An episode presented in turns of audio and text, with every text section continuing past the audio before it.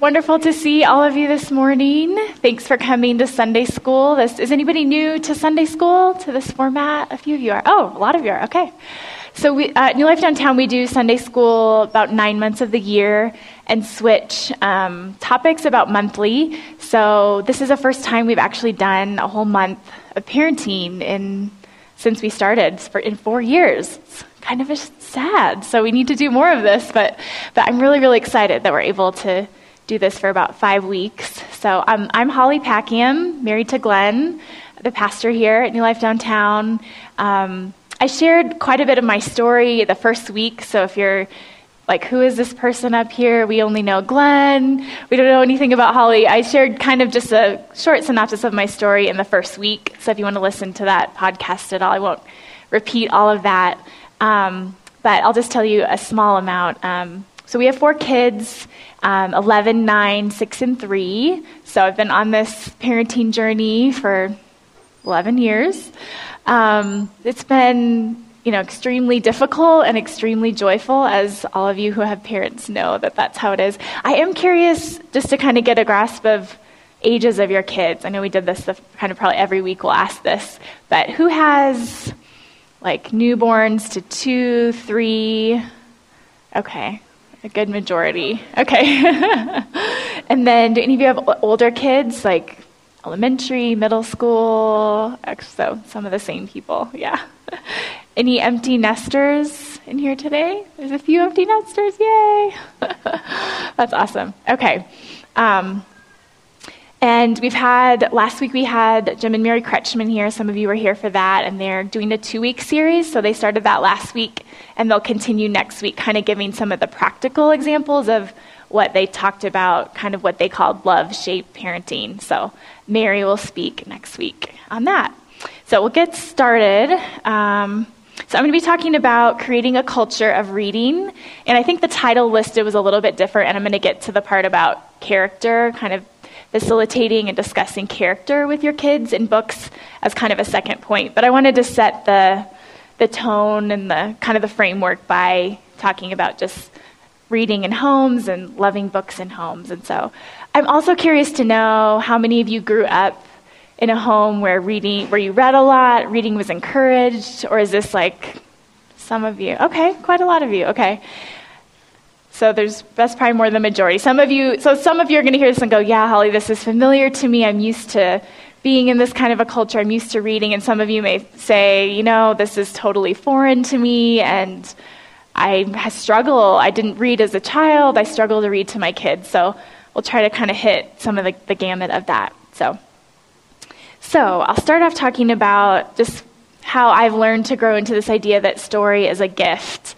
Um, I don't know that I really caught a glimpse of it growing up, even though I saw it a lot. That my dad was a big reader, my grandpa was a big reader. But I think as I've grown into being an adult and had the privilege of reading with our kids, I've seen how having this life of stories forming them in some way has been such a gift to them, and that um, it's inspiring them and helping them to see things that they may not have otherwise seen, which we'll flesh out here in a minute.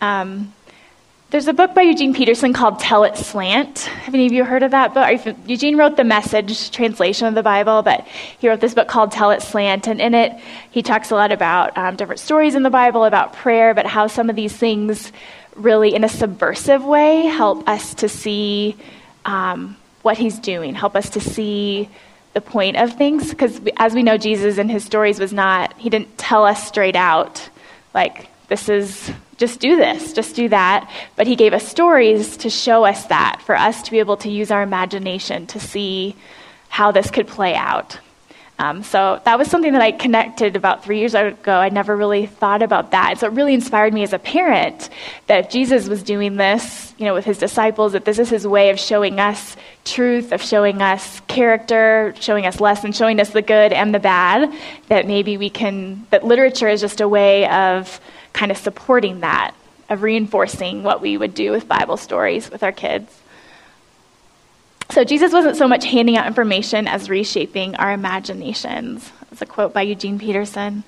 If we can imagine the life of a heroic character in a story, we can begin to imagine ourselves as a hero in our own story. and I want to qualify this too by saying, um, obviously, God is the true hero. And Glenn and I were talking through this. He's like, don't undo all the stuff I say in my sermons about, he's always saying, you know, we, it's more of probably a postmodern idea to say, we are the hero in our own story and we, you know, it's all sort of about us.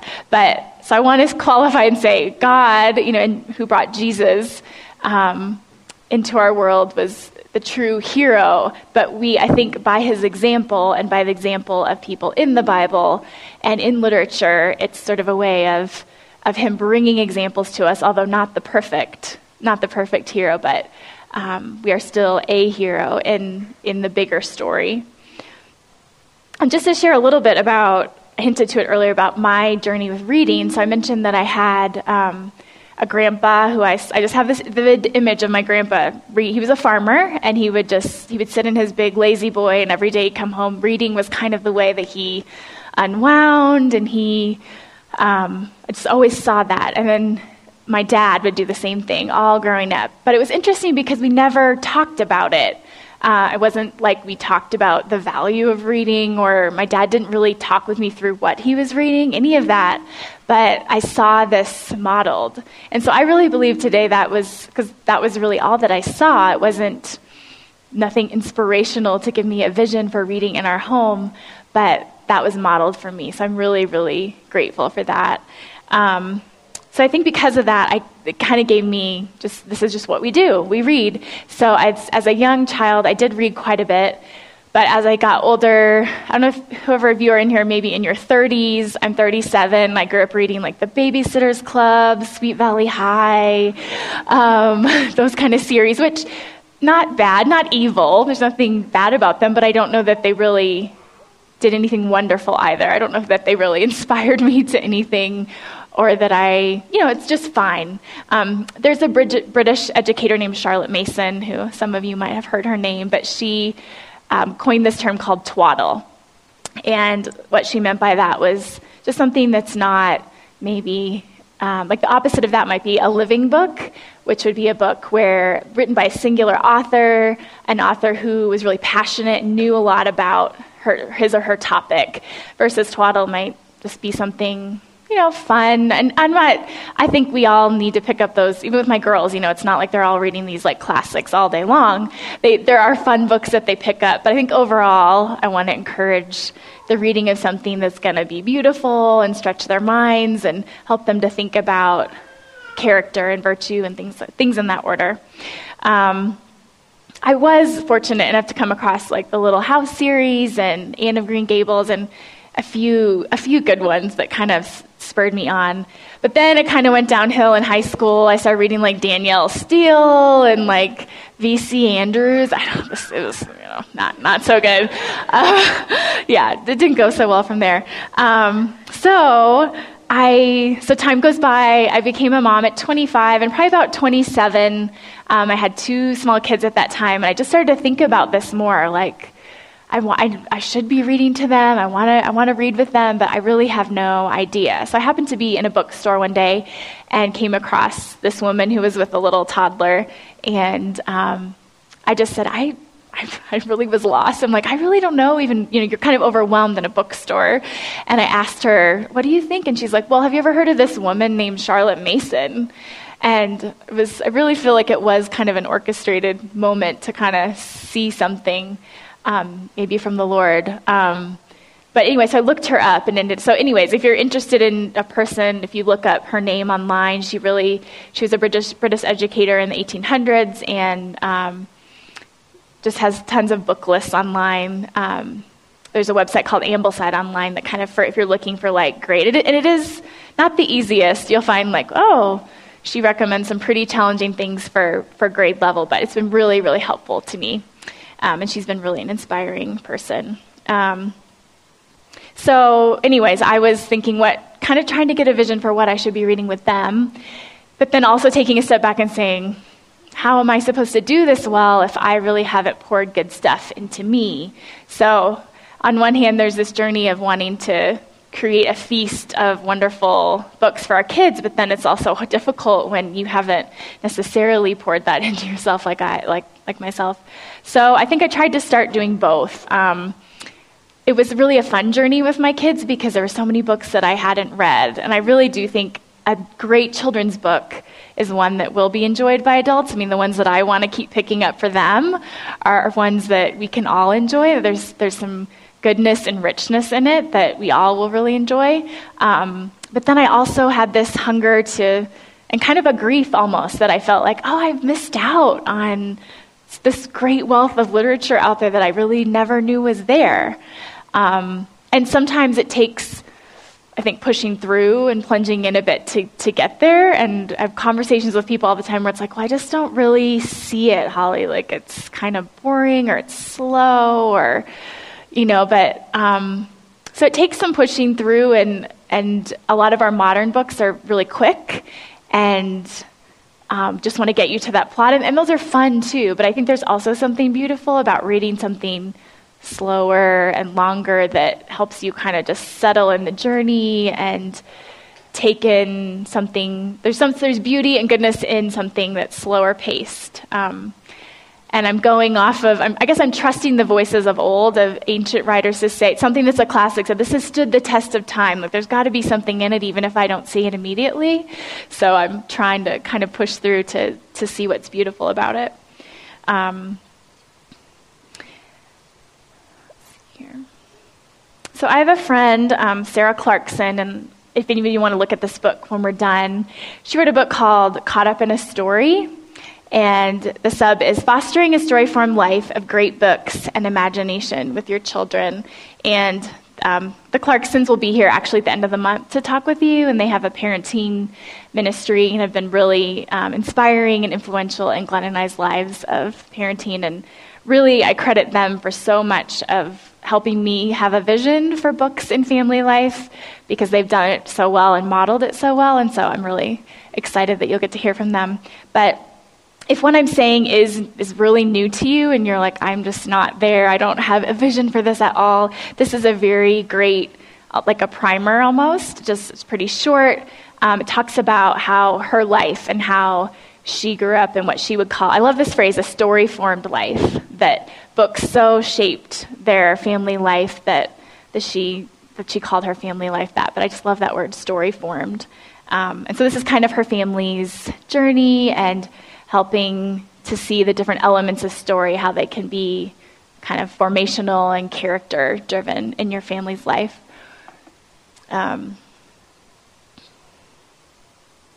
so back to that. So Sarah has really talked a lot about in her book about this idea of being a hero, which I mentioned a little earlier. Um, so what we mean by this is a person who's admired or idealized for virtue, achievement, or noble qualities. Um, not a perfect person, um, not someone who never fails or never struggles. I think in a hero's life, you'll see you'll see both. You'll see the areas where a hero succeeds and accomplishes, and an area where you know they're failing or they're struggling. So it definitely doesn't mean doesn't mean perfection. Um, so what we want our children to be formed by, I think. It, it takes some intention, doesn't it? It's I think in our culture, as we all know, is so filled with, with media everywhere. It's so hard. I mean, we've had a hard time. It's there's it's easy to pull out a screen because it's right there, and there are times where it's worth it. And you're we're stressed out as parents, and you, we just need to do it. Sometimes we do it too, but I think we've had to be so intentional about creating this practical space for reading. Um, trying to put books in the car, and, you know, and just different things like that. And we'll, we'll talk a little bit more about the practical part of it at the end. Um, so now we're going to get to talking a little bit about cultivating character through story. Um, so, how do children understand what great character is? Something Sarah talks about in her book is she really parallels um, the concrete versus abstract. So when we're talking with our kids about an abstract idea like kindness or goodness or um, loving, being loving. I, I don't know if you do this, and I'm, I hardly ever do, but you, you might say, be kind or be loving or don't be rude or don't be mean or so, things like that. And so I think for small children, unless they have you know the modeling of something in front of them, which is more concrete that they can see, or if they have a concrete, I think even like an image can be concrete to them or something they do watch, or through books, they can gather these images of, you know, whether it's from the Bible or whether it's from great books. So they have this image of a scene played out by characters of what what is good, what is evil, what is bravery, what is foolishness, um, what is going to the dark side, or but they have when we talk about these ideas with them, if they've read and and can imagine scenes from books from different characters, they have an idea of of what that actually looks like. And as we mentioned before, the scriptures are great with that. It's like an embodied way of talking about these ideas.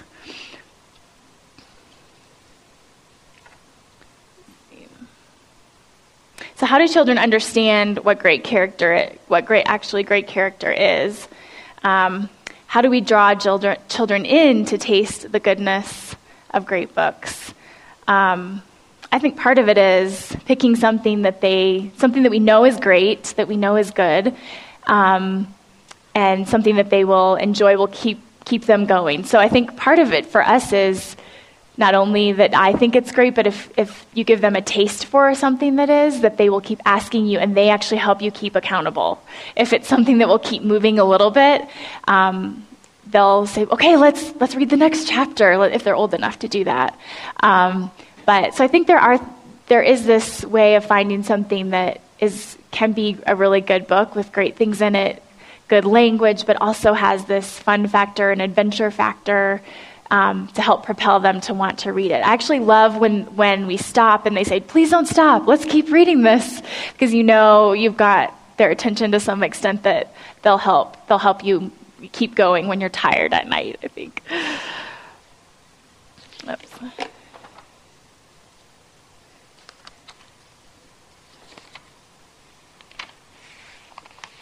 So, just to talk a little bit about um, some examples of what we're talking about here and some great characters. Um, I'd mentioned reading Anne of Green Gables. So for those of, I think some boys like it. Probably girls tend to be a little bit more drawn to it. But um, I really have loved this her character because she has a way of seeing the world in which is the way I want to see it and try to see it. So even as an adult, when I read it, I think I want to step out in creation and see that the world is beautiful. To just the way she describes it, you know, whispering trees and glimmering waters. And I think it's just a way of seeing that when we're so busy sometimes and we're going from here to there that we don't we don't often see it like that. So I think even have reading her books and having those ideas and words in my mind um, inspires me to see the creation in the way that it, God probably wants us to see it as a gift and something beautiful. Um, also, her friendship with Diana um, they just have such a sweet friendship and they are very loyal and they call each other kindred spirits. And um, I think, like, as my girls grow and as my kids grow, I would hope that, you know, reading those books, they would have some sort of an image in their mind, a model of what it looks like to have um, just a loving, kind, trusted friendship. Um, Sorry, a lot of these books are girl books. We read lots of girl. We're starting. We're just now starting to read this stuff for our son, and he's he, we just read Moby Dick with him, and he was just abridged, not the, not unabridged. Um, but he's all into wanting to make spears in our backyard and like harpoon things, and the girls are like, "Stop doing this!" They're always squelching his desire for adventure. So we're we're trying to navigate that currently, but so my next one was Little Women, um, which is a classic for girls that were raised um, with a, a, loving mother and father. Their father was out in war in this time, but um, I really love the character of Jo because she's it's a fairly easy book to understand, but yet she is this complex character. So you see her sort of driven to want to be good, but she's in this struggle of feeling like, I don't have self control, I, I, don't do what I want to do, and um, constantly struggling with this internal battle. But I, I think it's worth saying too that the complexity sometimes of a character is what helps kids identify like oh that's me like i'm not entirely good i'm not entirely bad and i'm struggling in you know inside to figure out I, oh, I feel the same way. Like, I don't always do what I want to do. And so, even seeing the layeredness and the complexity of a character helps them, I think, to feel, okay, this is, this is normal, or I identify with that, or, oh, she, this is part of her process of working that out in her own life. That, um, they may or may not have conversations with people. I hope they do about what's going on in their hearts and their minds, but because I think that is the most important is relationships over books. I should say that. It's definitely most important to be in community and working these things out, but I think great books do help us as well. Um, we love the Chronicles of Narnia. I'm sure a lot of you are familiar with that series. Um, here again, you see um, especially particularly in Edmund, the character, you see really his struggle towards, you know, his loving his siblings and wanting, you know, wanting to be faithful to, them, but then being drawn to to something that isn't good and being caught up in himself and his own desires and so you really see this troubledness in his soul which can just spark great conversation as you're reading as you're reading that. Um, Lord of the Rings, I actually have not read. It's terrible. I'm sure a lot of you have read that. I have read The Hobbit, and we've read The Hobbit as a family, but um, I've heard a lot about The Lord of the Rings, and um, re- i know I've watched the movies. I know. Usually I recommend reading and then watching the movies, but um, it seems, from what I know of the story, that it is this story of, of great courage um, in the midst of difficulty.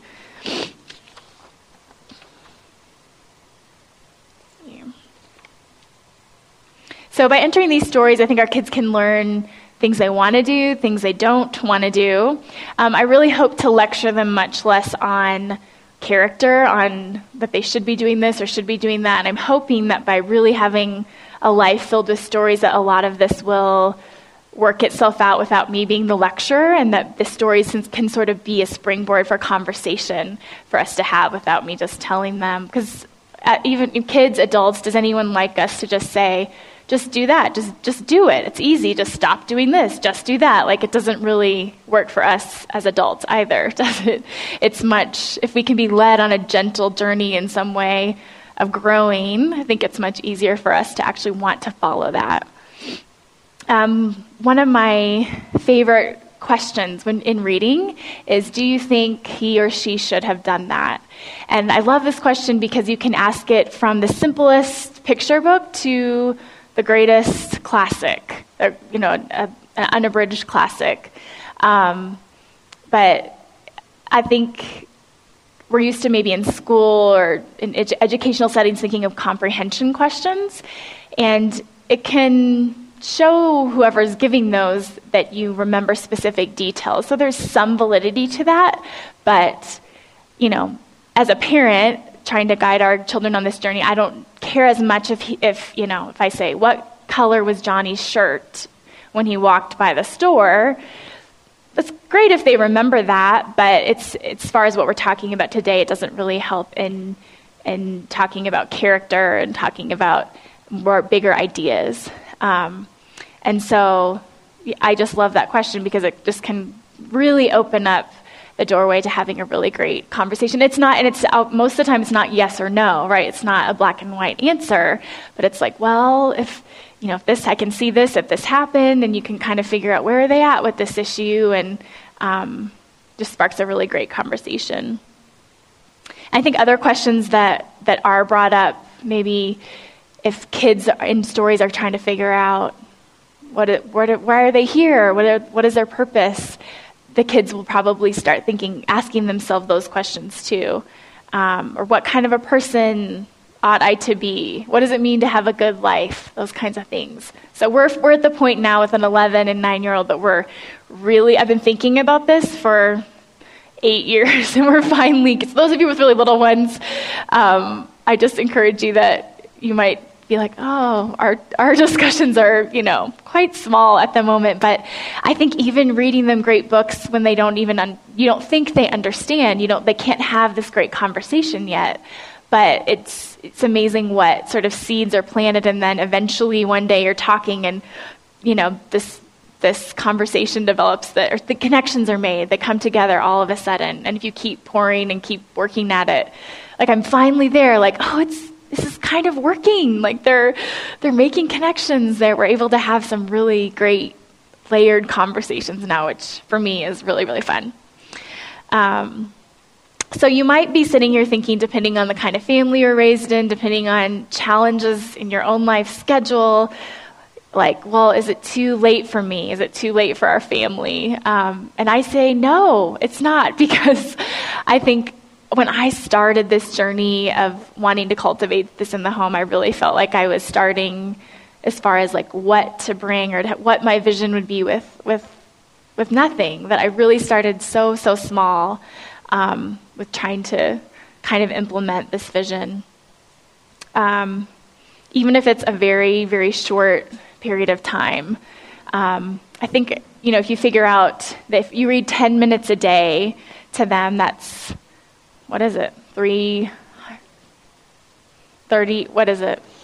30, yeah. You can tell I'm not a math person. 30 hours of reading a year. Yeah.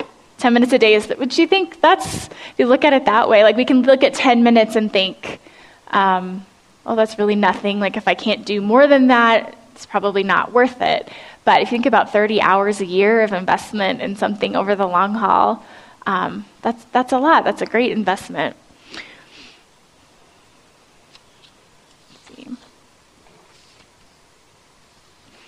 So, a few things that just getting into the practical a little bit, like what does this really look like?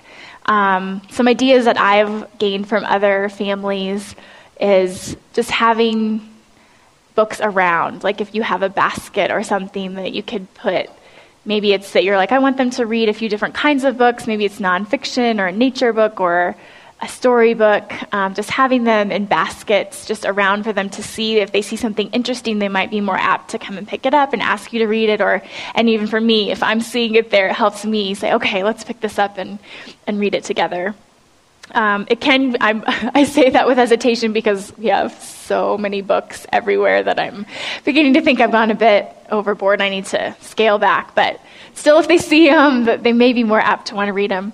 Um, I think, as we mentioned before, if they're reading something fun and exciting, that you can you can see the sparks in their head that they're starting to imagine things.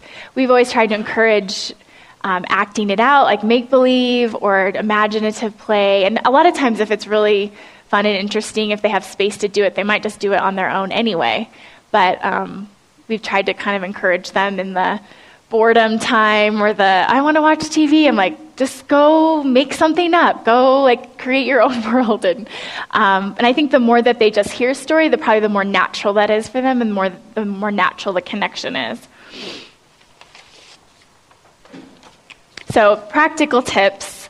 Um, talked about, you know, 10 minutes a day, even. Um, I know a lot of you being young parents, it, it's an exhausting time, and it's sometimes you get to the end of the day and it's like, oh, I, this sounds like a fun idea, but I'm so exhausted. I'm so tired. How do we, you know, realistically do this? And um, I, I get it. I've I feel like I'm finally not as tired as I used to be, but I get it when you have tiny little ones. Um, so sometimes what we would do, if it, you know, sometimes we push through, and other times um, we would play an audiobook. I'm a huge fan of audiobooks because it really does get when you only have even reading aloud. I love reading aloud, and, and some of you may or may not love doing that, but even loving it, it's like you can only do it so much before it's, it's exhausting and you have other things to do, right? Um, and so we would sometimes just you know get audiobooks from the library and just play even when our kids were tiny even in cribs i just like put in like before they went to sleep just play stories and they're starting to hear that language and um, those ideas and the voices and um, it's kind of interesting like stuff that we've played when they were really little they'll come back, you know, they're older and they have this sense of it being familiar, but they don't really remember the exact story. So that's kind of fun when you see those little little things. Um, the library. I don't know for those of you who I don't know if you use the library or not. I when my kids were really little, we started using it a lot more than I did um, prior to that, and they have a hold system. If you're, I think all of you are living here, um, and I love that. If you if you have books that you know of, or you have book lists that you're like, I want to, I really want to read through some of these books on this great book list.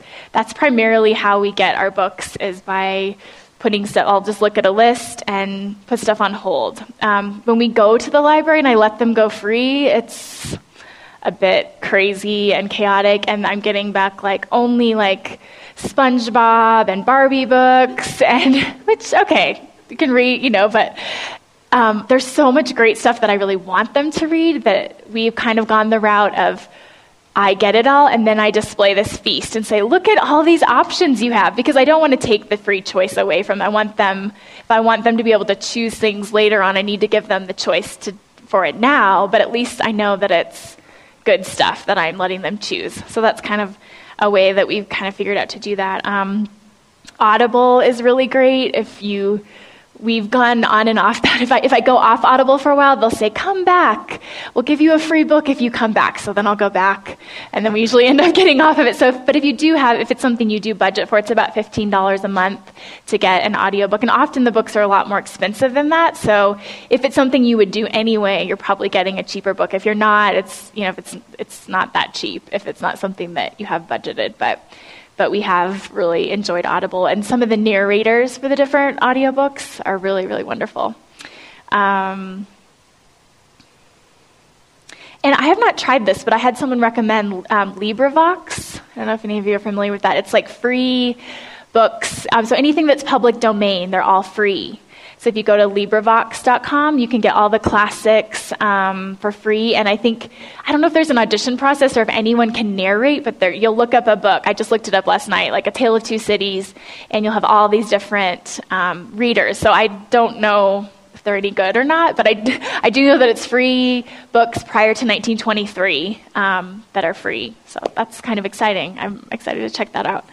Um, we've tried to also just have in the car, like, audiobooks going as much as we can. And so when your kids are little, it could be short stories like fairy tales or Aesop's fables or um, just so stories or um, there's a man named Jim Weiss who has a company called Greathall Productions, and he ha- he's a storyteller by trade.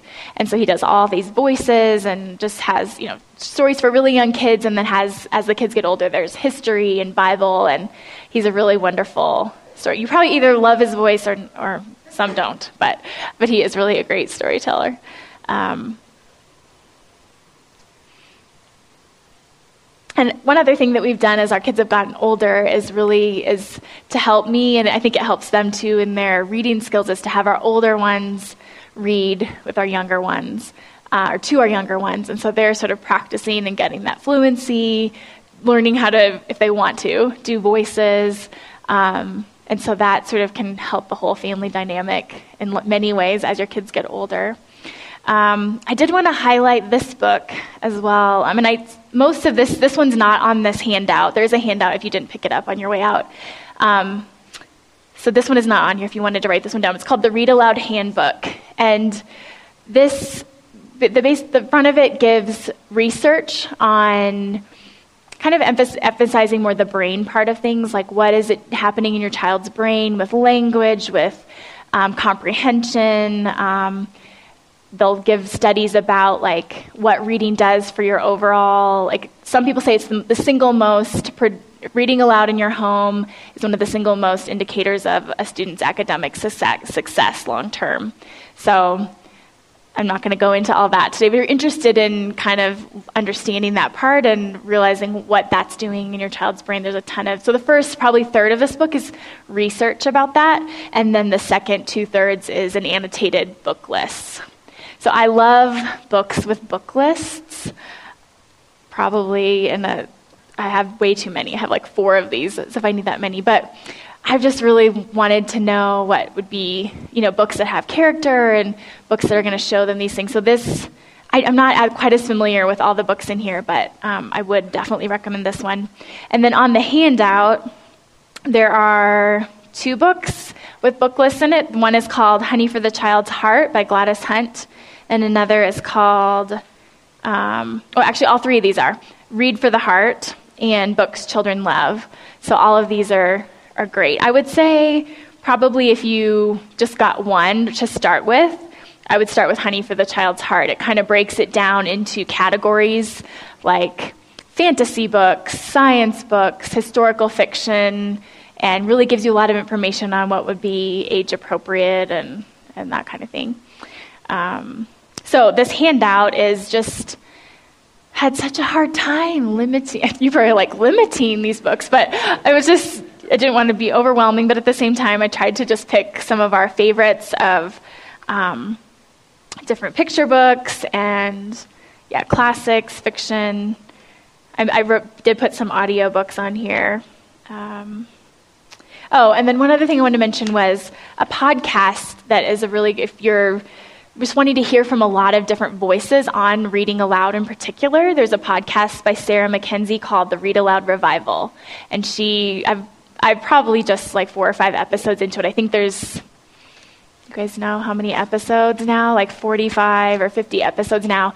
But there's people from like college professors on there that talk about the benefits of reading aloud, to moms doing it in their home, to teachers. Um, Susan Wise Bauer wrote a book called The Well Trained Mind. She's also a college professor. So just kind of a gamut of um, different voices. So it's been really, really interesting to me and really encouraging. And there's tons of book recommendations on there as well.